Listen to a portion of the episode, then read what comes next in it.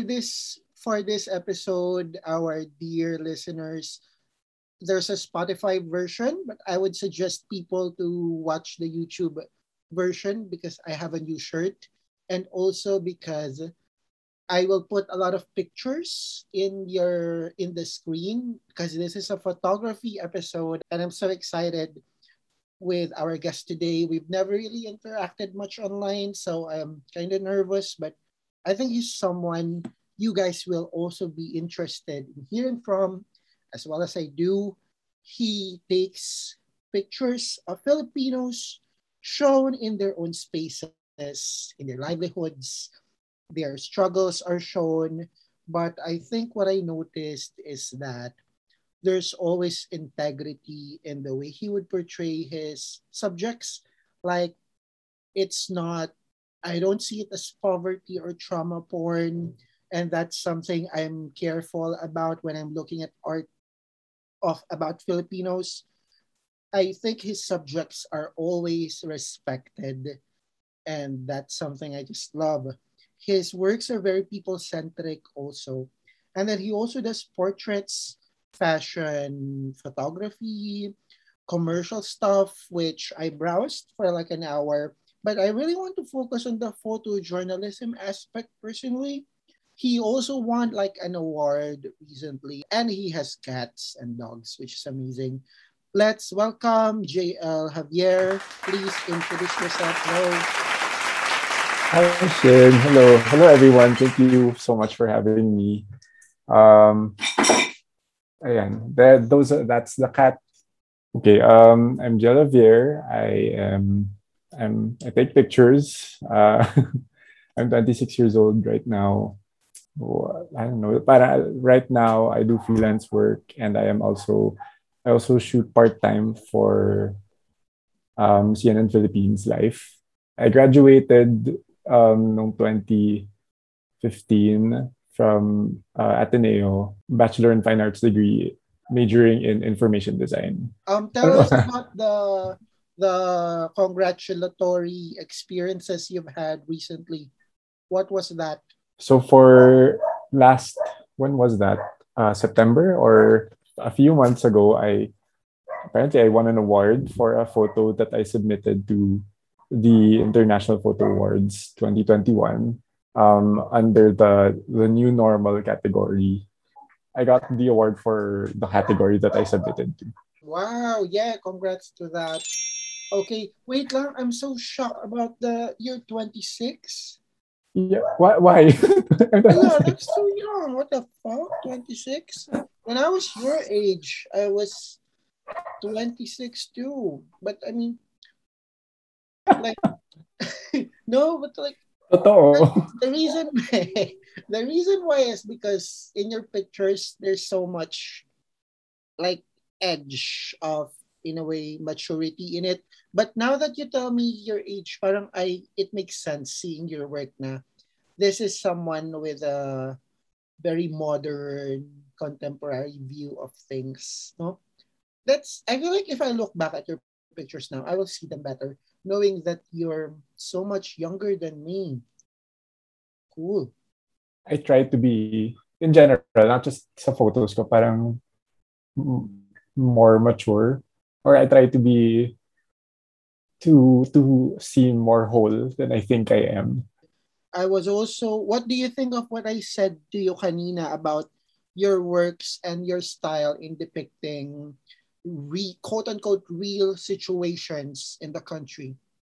Super lovely to hear that that my images come across to you that way. Na parang um kasi sa on my end parang what what you what you articulated as care or parang as dignity it's really on my end it's it's fear it's genuine fear of um, misrepresenting the situations or the people that I photograph. Mm. So parang tinatry ko maging as straightforward or mm-hmm. as as ko, as honest as I can be about the stories that that they reveal to me. Actually, ayun nga, I want to talk about that more because I think when we think of pictures of Filipinos, taking pictures of people in Manila or in Quiapo or wherever, there's always this wariness of how the subjects will be portrayed na. I feel like there's an easy tendency na oh people on the street let's take a picture of them. Oh kawawa naman sila di ba na these are the kids na nanglilimo sila oh let's take a picture in black and white that they're smiling. You know there's always to me I'm so sensitive to how we depict parang these people na they're obviously less wealthy or less affluent in life. And ayun nga yung when I was looking at your work, that's the part na I was being observant of na, hmm, paano niya kinukwento yung kwento of these people. And you talked about honesty and merong essayist photographer, I don't know if you know Tejo Cole, sabi niya, um, we think photography is the truth. We think photography is, ayan yung totoong nangyayari. Pinicturean mo siya, totoo siya. But the thing is, sabi niya, there's a lot of nuance then in photography na hindi ito kasing super directly honest kasi it's still a matter of how you frame the subject. It's still a matter of anong scene in particular yung kukuhaan mo, 'di ba? So hindi siya totoong um hindi siya totoong objective lang. Can you share your thoughts on that and how you frame your subjects, talking particularly about frontliners, about Manila in quarantine, the photojournalistic stuff? Ayun, parang, um, I guess it's super precisely the, the, the quote that you said, or parang along those lines na over the past few years that I've been photographing, I've been sort of so careful about the my own parang the way extent that I impose my own stories onto an image. Does that make sense? Na parang kasi pas, kasi parang nagigets ko na hindi lang naman, hindi talaga totoo ever yung picture. Hindi siya totoo kasi merong totoo, ito lang yung picture ko nung totoo. Itong part lang nung katotohanan yung pinipicturean ko. It's literally a second of the thing, right? Yeah. So, so paano mo siya inaatake given that? so yun parang I I guess it's really just it's really just the I have to pay extra attention or extra care give extra care to how I'm approaching a story especially given for example parang photographing people who are oppressed or or in the margins alam mo yun parang okay lang ba parang okay lang ba na ako yung nag Mm. Ako yung nagkukwento nito. Alam mo yun, parang lagi ko yung iniisip na bakit ako yung nagkukwento nito?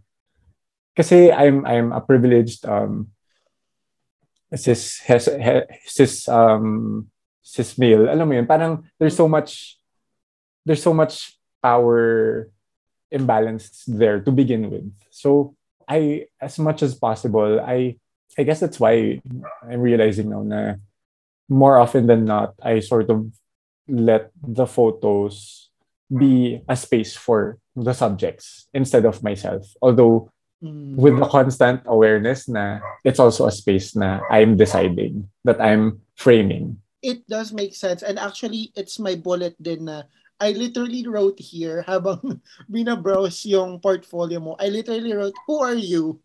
Kasi I was like thinking, sino ba to si JL Javier? I mean, in terms of in terms of ito ba ay, yun nga, it's this guy from Ateneo na pinapapunta sa talipapa or whatever, na parang, ano yung, kasi there's a tendency na, syempre, ang mga may DL, ay mga may time, magkwento ng struggle of those who are struggling or those who are not struggling as much. Diba? Exactly, exactly. So parang, I'm thinking then is na, kasi sa artist, meron talagang sense of freedom na, I think sa photography, ayun, ayun nga, parang ang ironic kasi nung, oh, black and white picture of a child laughing. Therefore, hmm. guilt-free ka na na, oh, masaya naman yung bata kahit wala siya, kahit nasa baka. Exactly. Diba? So, what are your internal dialogues regarding these things? Hindi ko siya malista as rules eh, Shin. Mm-hmm. Parang, it's, ewan ko, parang, alam ko yung sinasabi mo eh.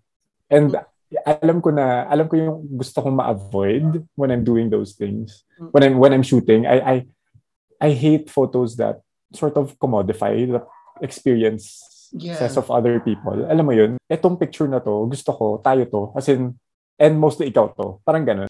I remember the story that we did for CNN Philippines Life. Um, and we were interviewing relatives of victims to the drug war. And parang, parang mga, mga, mga asawa, mga, mga ina, Mm. and parang mga kapatid, ganun. And parang naalala ko na a lot of them didn't want their faces seen.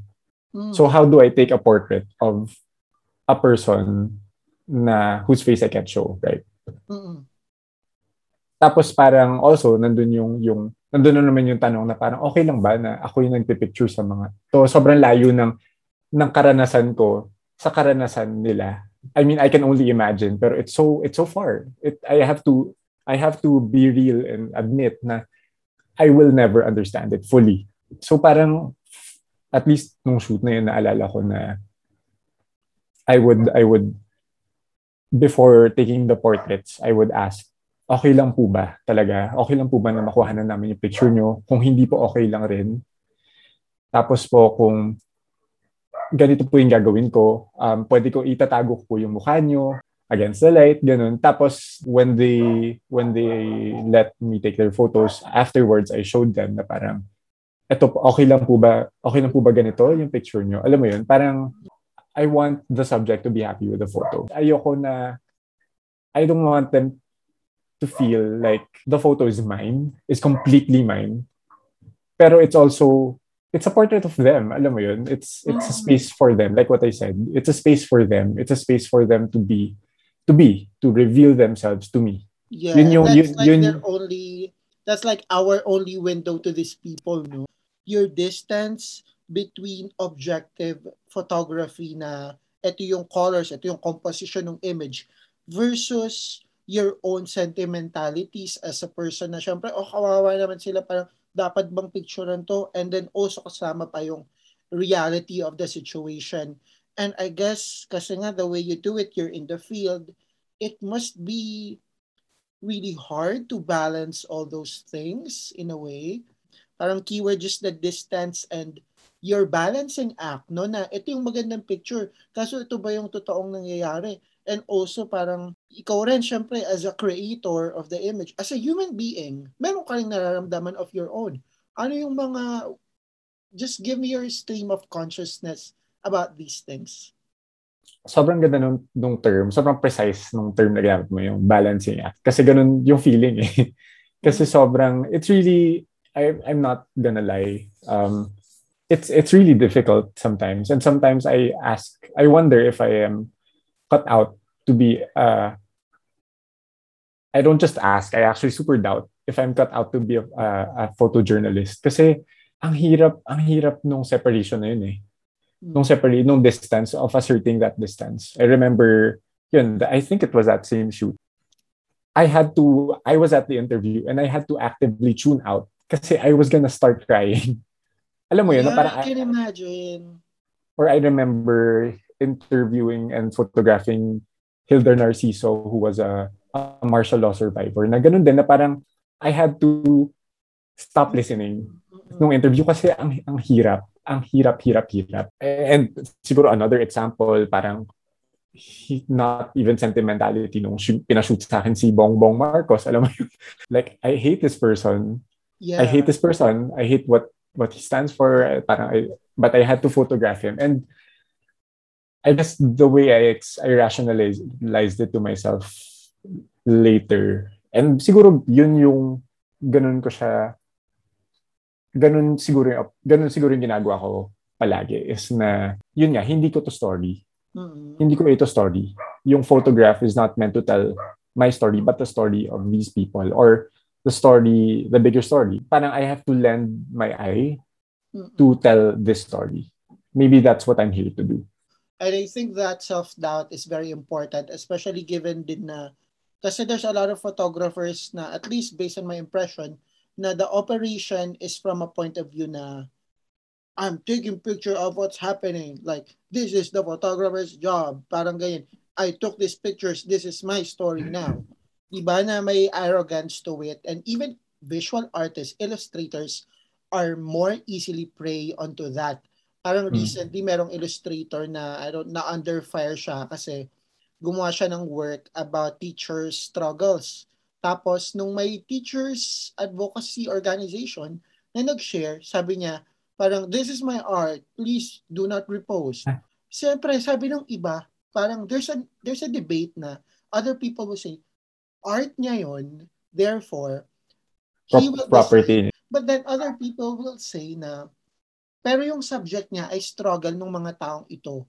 So hindi lang to art niya parang ganon so I feel like your side is more on the latter no? The way you see it. Dito nga rin sa book na to ni Tejo Cole um, meron din siyang sinabi na when you take pictures of poor kids smiling, ang comfort mo hindi dun sa kid, kundi sa mga people at home na comfortable telling them, oy, okay lang pala na hindi ako mag-donate kasi masaya naman sila, masaya naman sila sa hirap, which is a narrative that happens a lot. We all know it does. So ikaw ba, do you think of stuff like that? Or paano kung mukhang okay talaga sa picture? Like you took a photo shoot in a mental institution, no? Mental health care institution. How did you operate on that level? Ano yung mga parang let's say mission vision mo when you were going there in your mind? Mission vision talaga. I I good good question and good good shoot to talk about kasi I really I love that we went in there and then we were toured and then we we of course we talked to some of the some of the people who who who work there at the facility and we were able to interview um someone who who is paano, paano ba yung parang is a was or is a patient ba nung time na yun? Mm. Parang dun sa facility. And parang I guess for that specific shoot, I I didn't want to siguro hindi sa sarili ko gusto ko ayoko rin i-affirm yung yung yung images in my head of what an a mental institution yeah. would look like. Yeah. I guess I learned I learned through the shoot din na parang these these people are still people although they are going through or parang they are they have conditions. They have conditions yan and parang that that are also true diba mm-hmm. hindi naman hindi, we can't lie about that. Yeah. And we can't lie about um yung situation sa institution kasi I remember the story was um sort of an an uh, an examination of parang kung enough ba yung health care na binibigay sa mm. mental disorders or parang sa mga ganong may, may yung mga facilities ba na ganun okay lang ba talaga sila? So I guess I wanted to I really tried my best to show what was shown to me. Not in a way siguro parang merong mga I'm gonna, not gonna I'm not gonna lie na merong mga visually indulgent. What do you do sa ganong situations na, ay, ang gandang picture nito. And then, you also have this, parang, ayun nga, this objective na, I need to tell this not based on what I like to show, but on what needs to be shown. God, ang hirap. Sorry. Sorry. Very, kasi it's really, it has really been a struggle. Parang, really just yun, it's, it's a balancing act eh. And parang ang hirap niyang, ang hirap niya rin i-quantify, ang hirap niya i-explain it's really a lot of care, putting a lot of care into am I am I and parang drawing the line, identifying the line or drawing it na parang are the people in my photos still people? Are the experiences in my photos still experiences? Or are they just pictures? when I was browsing, I thought na these people are they're alive. They're not aesthetic shapes, you know, because mm. it's easy for some photographers. I have uh, some yes. photography books na people are design, people are aesthetic, especially when you portray, kunyari, ayun nga, black people in Africa or whatever. It's easy for them to be used na for to show the skill of the photographer. And can I just say, I think that struggle that you're having, I'm not saying, oh, you're struggling, yay, but I want to say that it's important. I think artists should struggle more. No, that's just me. Ah. What I mean is artists should struggle not with, oh, what do I draw next? Or what do I, I where's my inspiration? But I think the internal crisis you have. I think that's something important to have, especially with your like your job, no? Or anyone who will pretend, not pretend, sorry, anyone who will write for someone else. And I think it's important to struggle the way you do. I'm not saying buti na lang nahihirapan ka. But I think your your difficulty and your guilt guilt talaga, sorry, for lack of a better. It, your it's, guilt it's a it's a very it's a it's the most accurate term. It's an accurate term. It's oh, I mm. feel guilty sometimes to take photos of things. Mm-mm-mm. Anyway, go Kasi on. you take you go there, you go to their lives, you take pictures, goodbye, and then you go home to your apartment where your biggest problem is your mattress with a concave center. Do you wish you're someone who is more objective about these things? Alam mo, so, minsan oo. Parang minsan... Kasi mas madali.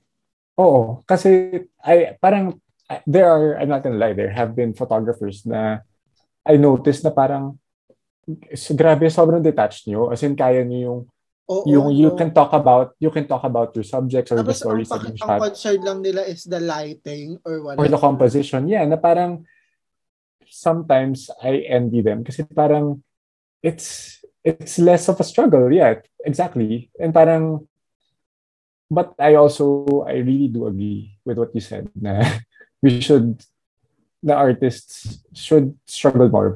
Maybe maybe not struggle. Parang maybe should be more critical. Parang should should be more introspective about the stories that they tell or parang how the place of the work that they put out. Kasi palabas lahat ng ginagawa natin eh. Oo. So it's part we're part of a society sabi nga ng ano ng internet. We live in a society. yeah, we live sabi, to quote Joker. Yeah. Sabi ni, ito yung quote kanina pa na hinahanap ko kanina pa. Sabi ni Brecht, the camera Batman is... Rock? No. Ano ba yan? Okay na yung interview eh. Sabi ni Bertolt Brecht, the camera is just as capable of lying as the typewriter. Sabi naman ni John Edwin Mason, manipulation in photography isn't really about Photoshop or darkroom tricks. Sorry, napaka condescending na tanong, but do you think hmm. your age comes with it? Then kaya ang dami mo pang doubts? Or growing up in Twitter woke culture na every, everything's being questioned? Um, I think both um, play a part. Although, alam mo yung growing up in, in in woke culture, I don't I don't necessarily think it's a problem. Alam mo, it's nice that we're mm, mm. we're asking. I feel like we're asking the right questions. We're we're working towards that. Ano na parang we're talking about the right things, asking the right questions, mm. um, yeah. and parang criticizing the the the right things to criticize. And um, yeah, sobrang laking factor no age, I guess. Parang mas confident, hindi ako, hindi pa rin ako confident ngayon, pero I can be sure na I'm more confident now than I was even just a year ago. More experiences or parang just being spent, being on this earth longer will teach me more, make me a better storyteller. I think if you take pictures and you defend it by saying that's what's happening, like I don't think that's true. No, I don't. Yeah, I. It's not I I I never think that. Parang that's not what's happening. That's what's happening when when I t- when I take a picture. That's not what, what what happened. That's what happened to me. Alam mo yun? Oh, oh, oh, yeah. Akin lang yun. Parang version ko yun nung nangyari. Na-crop ko na yun, na-frame ko na yun. Pero hindi yun yung buong nangyari. Ah. As in, Did you have this vision from the start of what photography means to you? Or is it something you learned as you go along na pagkakita mo ng picture, you realize na, oh my God, I'm a liar or something like that? It, uh, it took time. Sobrang, uh, I feel like I was always headed to this. I hope I was headed to this direction. Pero parang mas na push ako or na-radicalize, kung pwede natin gawin yung term na yun, nung when I started shooting more more photojournalist stories or more social and political stories. yung parang ano yung laman ng pictures ko? Ano yung sinasabi ng pictures ko? Mm-mm. I guess when you're put to that, talagang napaka napaka cold-blooded mo na lang kung wala ka pa rin naging ano no, internal chaos about it uh, pag nandun ka na sa events na yun. Yeah. Now I want to talk about the more technical aspects of it kasi you know, I told you I don't know anything about taking pictures. So like you take pictures for CNN. So can you tell me more about the life and experience behind the camera? Do you talk do you approach these people, "Hi, I'm working for CNN," or do you just, "Oh, photographer." like what is it like you go to the palengke, you go to mga inside the bus? Paano yung experience for you? Um well for for the more for the more recent work, yung more photojournalistic work of covering the pandemic. Uh, ayun, parang medyo hagis lang talaga siya to in my parang hinahagis ko lang sarili ko into into these places, these, these situations. And mahirap siya kasi as much as possible, I want to be a fly on the wall. I really want to be mm. I really just want to document what's going on. Parang um pero mahirap siya for me kasi malaki akong you take pictures in places na probably they're not used to photographers being there, to a camera being there, di ba? So yes. yeah, can you just continue? Sorry, next. Ayun. um, well, I try to be as quiet as possible. Parang when I, whenever I, I pass on palengke, I try to move as stealthily as I can, try to shoot as quietly as I can. Pero meron ding moments sa parang, kunyari may, may na-picture ako before na na fishball vendor, tapos parang nakatinginan kami, tapos parang, kuya pa, picture na kita, parang ganun. May mga ganun moments Oo. na, um, kuya, okay lang po ba, picture na kita, ganun. Tapos hindi ba parang, kunyari yung go to palengke, I mean, you're probably like such a foreign object there. So, oo, oo, oo. Kasi sobrang nakakatawa. Siguro yung unang shots mo, conscious pa sila, no? Ah, oo. I have to downplay myself or parang be parang mostly I come into those places apologetic that I'm there. Alam mo yun? Oo. Kasi I really I really don't want to disrupt disrupt their their their day or whatever. Yeah, and it's like and also like me kapag kunyari alam mo yung may event sa Escolta or kuba expo sa art, tapos may isang lalaking may photographer, everyone suddenly weird about it, di ba? Yeah, yeah, yeah parang sino ba to?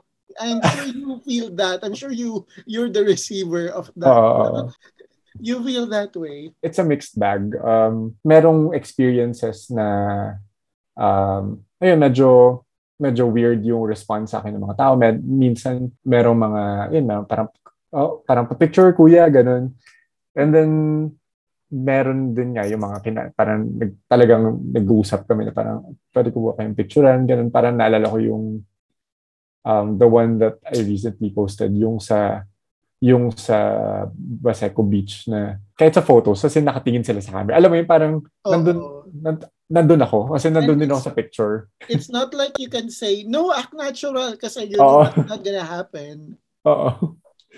Or kunyari yun, yung mga nagba-backflip na bata, parang kaya nagba-backflip sila picture, nagba-backflip sila kasi nakita nila may camera ako na parang, oh, kuya, picture mo kami. Parang, hindi ko naman alam gagawin. Parang, ay, bakit nag-backflip na sila? Hindi naman pwedeng sabihin na parang, oh, no, no, no. Keep doing what you're doing. Like, hindi na yun babalik to that point. Oo, oo, oo. Pero, yeah, parang, I guess part yun nung fun of, of, ano, of seeing, of parang just seeing how I talk to, alam mo yun, parang I guess yung pictures, documentation din siya nung conversation ko with the place or with the experience. Na parang, okay, ayun yung yun yung yun yung product nun, nung presence ko sa place. There's a meta-ness to it, no? Na it's a picture ah. of people being taken a picture of. Yes, yes, yes. yes. Parang yung kanina natawa ako dun sa Dangwa set. Merong mama na parang Chinese na naka-point siya sa iyo yata. Parang ganon. Basta sa Dangwa na set? Yung sa flower store. Parang ganon. Ah, okay, okay. Yung parang nakaganon siya. Tapos, yeah naka-point siya. Tapos parang, ewan ko kung parang mukha kang, mukha kang nire-reprimand niya or something. Oo. Tapos na, natawa ako parang sa gusto ko tanungin, like, do you remember anong nangyayari doon sa picture na yun? Naalala ko yung picture na sinabi mo, pero hindi ko maalala kung kung may may meron siyang out of frame na inaaway. Although that has happened, ah. that has happened na naka picturean ko na na parang ito itong ano parang pinipicturean ako parang ganoon. Ah, may bata pala in ano, it makes it more fun na it's this one, may bata pala or girl. Ayan, may kausap siya. Right, right, right. It's funny though kasi I didn't think of it at first. So sa akin ako yung pinapagalitan niya as the viewer. it ano it moves no parang ganon it's so much fun that's actually ayun nga it's people taking pictures of people who know and let's not pretend that they don't di ba parang Hmm. of course they do of course may naiba na kumbaga in the water you already touched it kaya nga hindi truth ang photography no it's Hmm. always a design of Ang ganda ng word na yun. It's it's a design of it's a narration. paano yun pag may people of authority, aren't they kind of iffy about it? Like mga soldiers or security guards or cops. Um, so far kasi yung strategy ko sa mga ganyan, madalas kasi pag nasita ako, nakapicture na ako. So parang, Ah, sige po, alis na ano po. Apologize. Af- apology is easier than the permission. Parang nasisinta ako. Eh, nakakuha na ng pictures. So parang, as, okay, okay po, sige.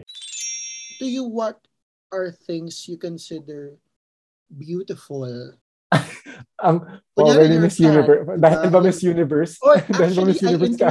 this. I tell people na, okay, this is a pageant question. Top of my head, uh, sobrang gusto ko yung sounds ng ibon sa umaga dito sa may bahay namin. As in, yung yung tunog or just yung sound ng yung tahimik, tapos marinig mo na yung birds, tsaka yung yung, alam mo yung nag-rustle yung, leaf, yung leaves ng mga puno dahil sa hangin. Sobrang ganda nun sa akin. Sobrang precise niya na na image in my head.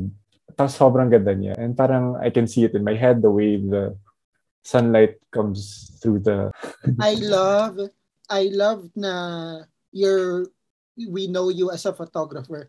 Pero when I ask you something beautiful, you refer to something auditory. Isn't that interesting? I just want to tell na ang favorite ko sa stories in your portfolio is yung, I guess yung Manila North Cemetery. Aesthetically speaking, maraming magandang shot. Like yung crucifix and then there's the kid standing behind it and the angle is your nasa baba and the kid is up by the sky. Is this during parang it looks like during Semana Santa talaga, no? Um, I remember, I super love that shoot kasi I was with one of my favorite um, writers, si Portia Ladrido. Siya yung um, co-work ko siya before sa CNN Live. Yun yung isa sa mga favorite ko na stories ever na na-shoot ko na, that I worked with her with. Kasi sobrang happy ako sa photos. Tapos we really got to talk to, kasi these aren't even visitors. Like these people are people who live, live in there. I Yeah, get yeah, that impression. I'm happy I'm happy with these photos kasi they're at least to me parang they're visually nandun lang talaga kami tapos ako din nagulat ako parang wow as in talagang very colorful naman yung mga mga mga puntod dito biglang may mga nagtatakbuhang mga bata. Sabi ko totoo ba? Mga multo ba yan? Or nakikita nyo rin ba yung mga batang yan? So ayun parang tapos we met so many interesting people. Parang Mm. na ang na ang genuinely interesting nung 'di ba a lot of them live in in the mausoleums. Parang we get to we got to talk to Mm-mm. what what life is like inside the ano inside the cemetery the community there ang buhay kasi ang buhay ng story for me it, parang ang ang lively niya buhay na ang daming tao ang Ang Sorry. interesting, no? We're talking about the cemetery. puro buhay And your word is like, it's so alive. yeah siguro kaya rin kaya ko rin love yun sobrang I noticed in your work kanina na there's a lot of, you like capturing signages and text and placards and caption. Mga writings by people. Like yung sa quarantine series mo, yung pinakabago sa stories mo sa portfolio, there's a lot of it na yung mga bawal pumasok, may lockdown, or dito ipasok yung bayad. wow I I didn't even realize that oh nga no Basta itong quarantine shit mo, ang dami niyang mga may words. And I, I wondered nga if artistic choice mo ba siya na naa-amuse ka with wordings? Like yung mga ganito na dito magbayad. It's so funny in a way na it's very Filipino to make up your own signs, di ba? Kasi nga napakapasaway natin sa culture. Lahat ng movement kailangan may instruction. Di ba ito may price tag dito? You didn't notice this? Hindi ko siya napansin, pero now I Oo nga, no? As in very, it's oh. a common thread. Yeah, yeah. In fact, yeah. Oo nga, alam mo hindi kasi, totoo din na super, super, na-realize ko to for a shoot before. Mm. Uh, during a shoot before na ang ang ingay nga ng vis like sa streets ng ng ng ng Pinas na ang mm. ingay visually kasi kinakausap ka ng lahat as in pati mga ding-ding mga, mga pader kinakausap ka Wow. Na parang bawal umihi dito. Sinisigawan ka ng mga pader. Alam mo yun? no. So parang, I guess, yeah, parang maybe I, I didn't realize it until you pointed out. Pero yeah, parang siguro nga, parang I gravitate with images that that have text kasi they speak for them. they they speak for themselves alam mo yun parang It, may attitude siya the way oh, it's written oh. parang yung bawal pumasok dito may lockdown may smiley siya sa dulo na parang why? What the fuck? Why do you... may di ba? May may paandar. Para may ganun. May sari may personal flair. Oo And, nakakatawa. I love fucking signages na handmade. Yung mga maling spell not even not even out of making fun of grammar, which is parang, of course, these people didn't graduate, so hayaan yun yung grammar.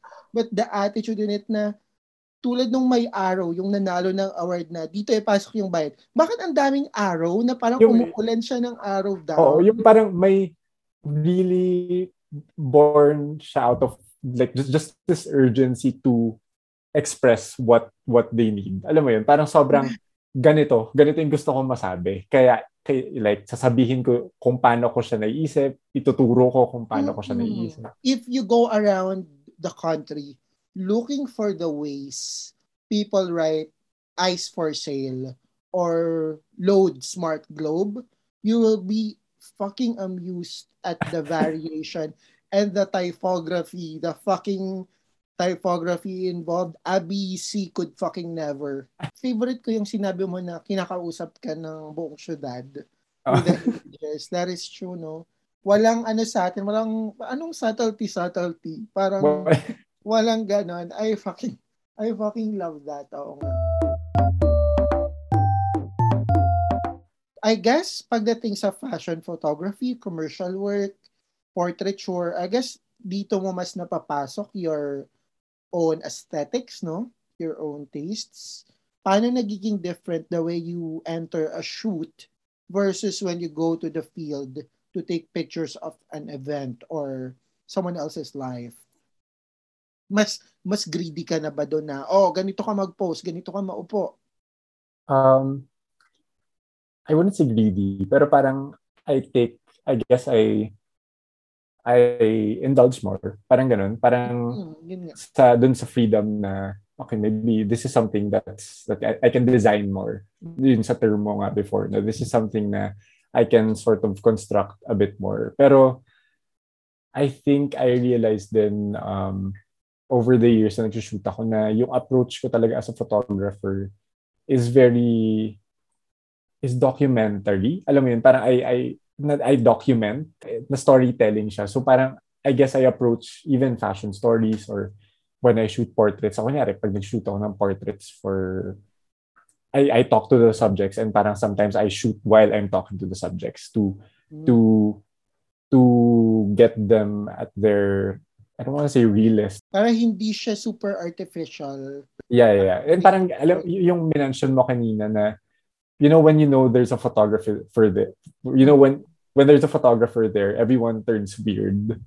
Yeah. Yung yung term ko sa ganun is nag-on yung mga tao. Eh kapag nag-shoot ka ng portraits parang merong on eh oh, merong on yung mga tao. parang okay I have to ganun.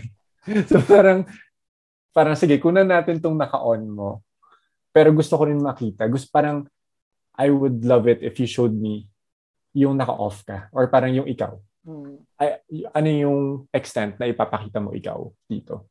Ayoko din na mukhang, alam mo mukhang mga bagay na lang yung mga tao Oo, sa they're picture. dolls na Oo. put your hand Um, here, ganyan.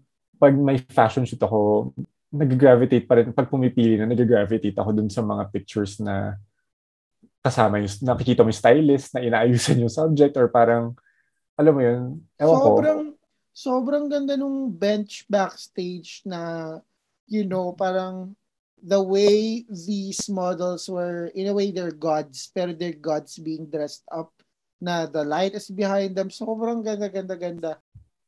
Siguro coming coming from yung yun nga yung yung you asked me how shooting fashion or shooting portraits is different for me than when shooting photo journey. Um, ang tagal din na hindi ko ina-embrace kasi yung point of view ko, yun nga yung parang approach ko na documentary or parang yung yung I sort of come into um, shoots whether it's a fashion shoot or a photojournalist shoot or like a even a food a food product shoot ganun. I end up approaching them as a story to tell.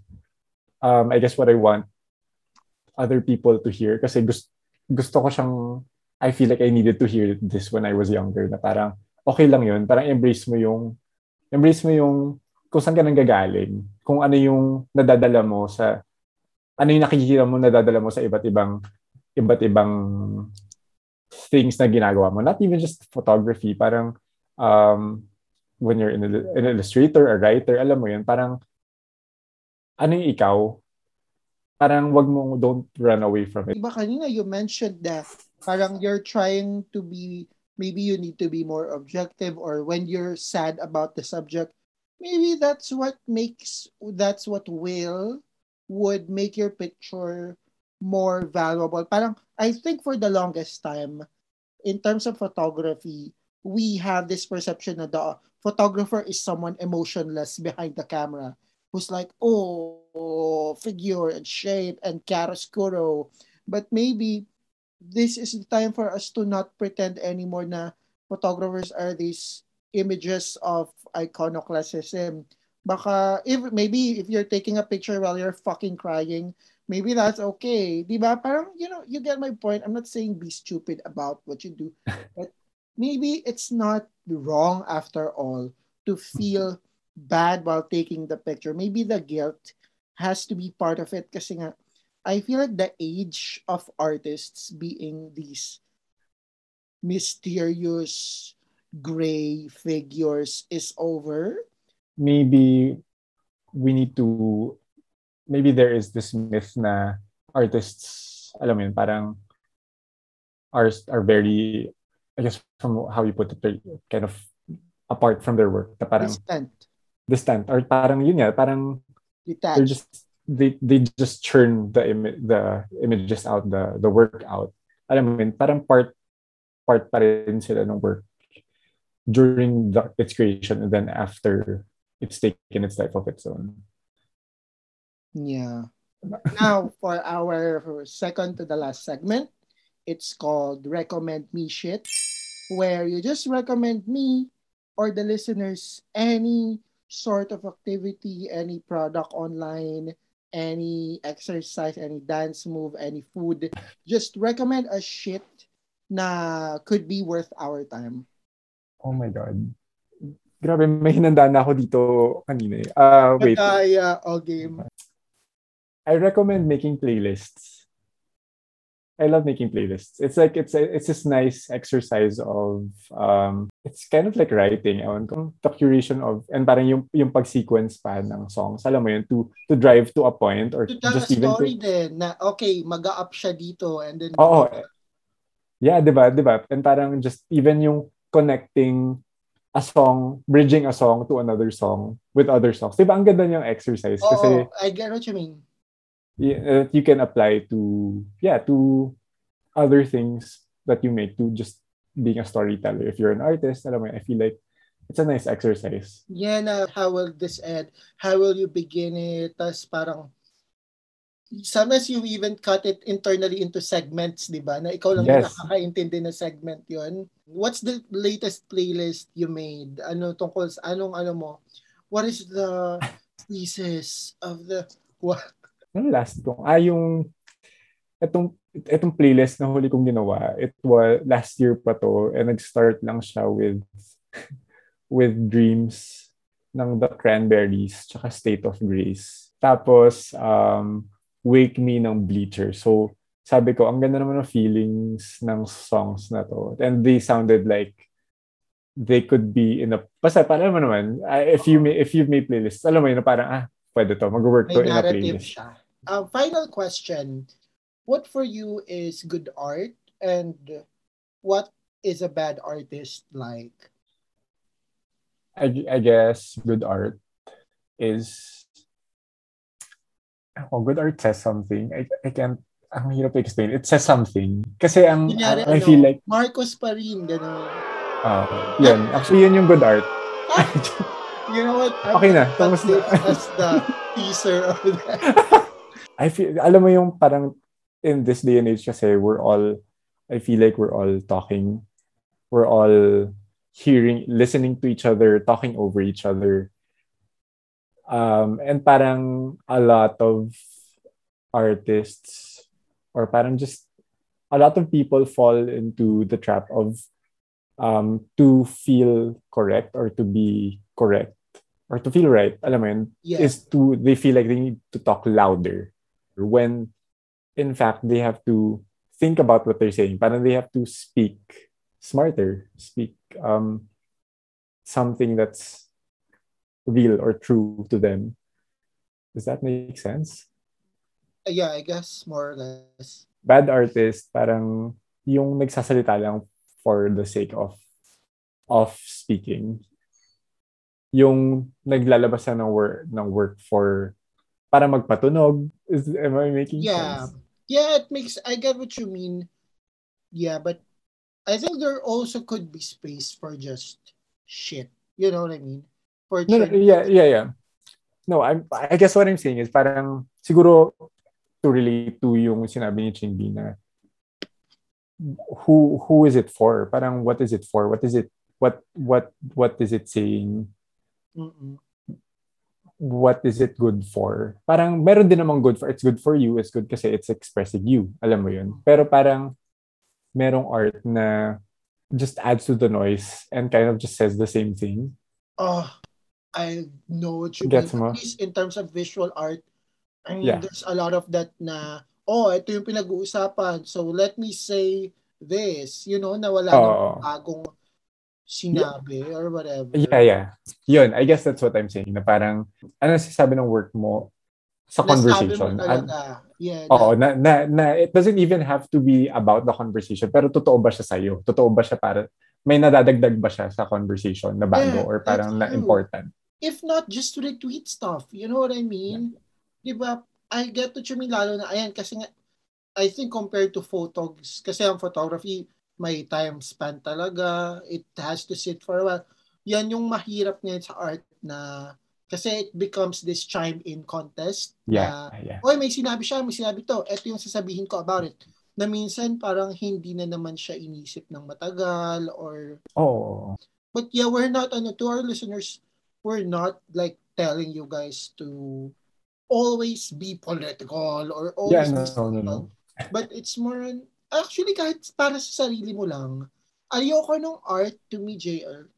Pag nakita ko yung art sa internet na nakita kong, ay, ginawa niya to para sa, parang ginawa niya to hindi, hindi, hindi, hindi niya to gusto himself or herself, alam mo yon Ginawa niya lang to para may ambag siya, may maisaw-saw siya sa conversation. Yes. And that's what I don't like then. Na Yeah. parang, girl, no. Girl, it's not it. It's not the tea. I feel like that kind of work, like hindi lang siya sa visual art eh. Alam mo yun, parang even in, not even, in- not just in illustration, in, maybe also in photography, in writing, in, um, Even in in fucking music. meetings. Yeah, yeah. Nangyayari din ba in photography yung mga ganyang pandering bullshit or mga papansin lang? I mean, yeah, in photography, it just manifests in a different way, I guess. Na parang, meron ding images that sort of just don't really say anything but Kaya, want to be part of the conversation. siguro nung umpisa ng pandemic, ang daming, I don't know, face mask series or fucking mercury drug, no? Mga mga finds in mercury drug. I guess that's a bad artist doesn't think about what they're saying. It's more on that they've said than what they said.